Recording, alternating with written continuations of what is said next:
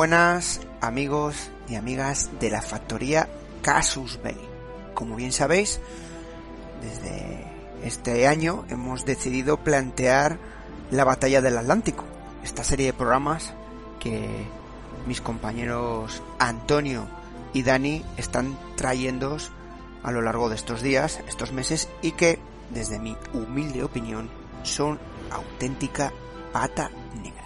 Y aquí decidí hacer una pequeña aportación a estos programas con una historia que leí hace tiempo en una revista de la Armada y que estuve investigando, localizando y un poco recopilando para poder traerosla y complementar esta batalla del Atlántico, pero desde un punto de vista más concreto en relación a un enfrentamiento de un submarino frente a un barco. Lo primero hay que tener en cuenta, eh, que como ya sabéis a lo largo de este conflicto, las diversas posturas, presentaciones, opiniones de muchos eh, mandos de la Armada norteamericana o de la US Navy eh, con respecto al tema de los portaaviones. Y es que a finales de octubre de 1940, el entonces presidente Roosevelt dio instrucciones al alto mando de la US Navy para aprovechar barcos mercantes y convertirlos en portaaviones. Una de las ideas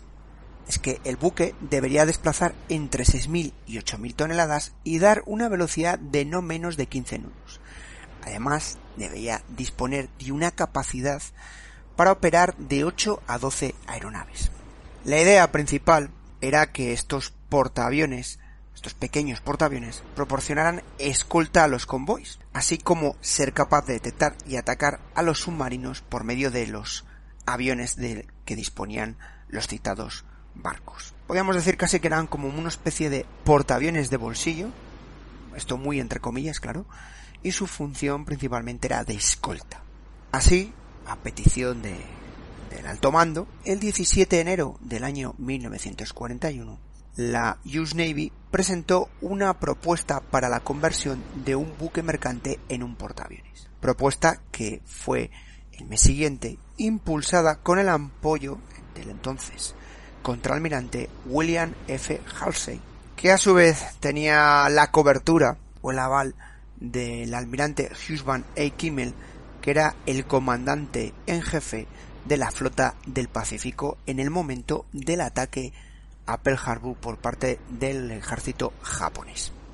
Los primeros buques construidos para satisfacer estas necesidades fueron denominados en febrero del año 1942 Auxiliary Aircraft Escort Vessels con el acrónimo de AVG y el 5 de agosto de 1942, unos meses después, se pasaron a denominar Auxiliary Aircraft Carrier, ACV.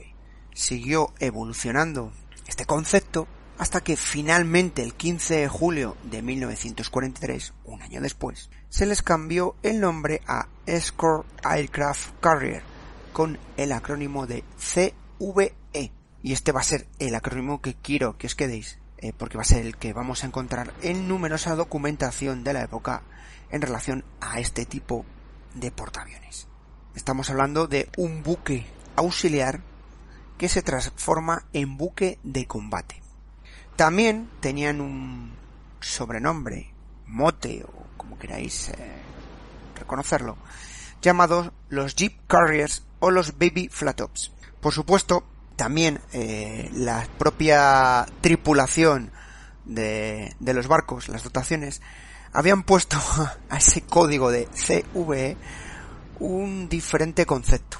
Eso suele ocurrir cuando pasas tiempo en nuestros buques y les llamaron Combustible, Vulnerable and Expendable. Es decir, que no estaban nada convencidos con los barcos en los que iban ya que la protección de los pañoles de munición era mínima comparada con la de sus hermanos mayores, los portaaviones de flota. Prácticamente, como os decía al principio, estos pequeños eh, portaaviones, ¿no? Pues la gente que iba en ellos no, no, se habían muy convencidos e incluso consideraban que eran casi un objetivo en movimiento.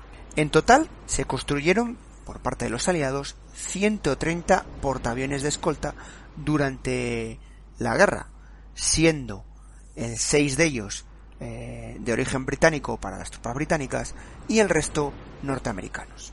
Una vez que los norteamericanos eh, asumen la responsabilidad de la protección de todos los convoys del Atlántico, el almirante King, que era el comandante en jefe de la flota norteamericana, reunió toda la inteligencia antisubmarina de la US Navy, así como las actividades de control en una organización que él pasó a denominar o que se reconoció como la US Ten Freight. Esta nueva flota era bastante peculiar o singular ya que no tenía buques propios, pero podía dar órdenes a cualquier buque bajo control norteamericano.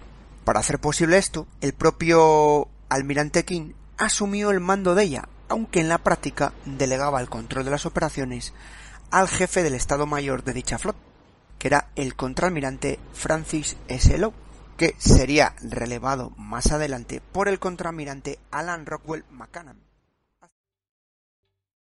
¿Te está gustando este episodio? Hazte fan desde el botón Apoyar del podcast de Nivos. Elige tu aportación y podrás escuchar este y el resto de sus episodios extra. Además, ayudarás a su productor a seguir creando contenido con la misma pasión y dedicación.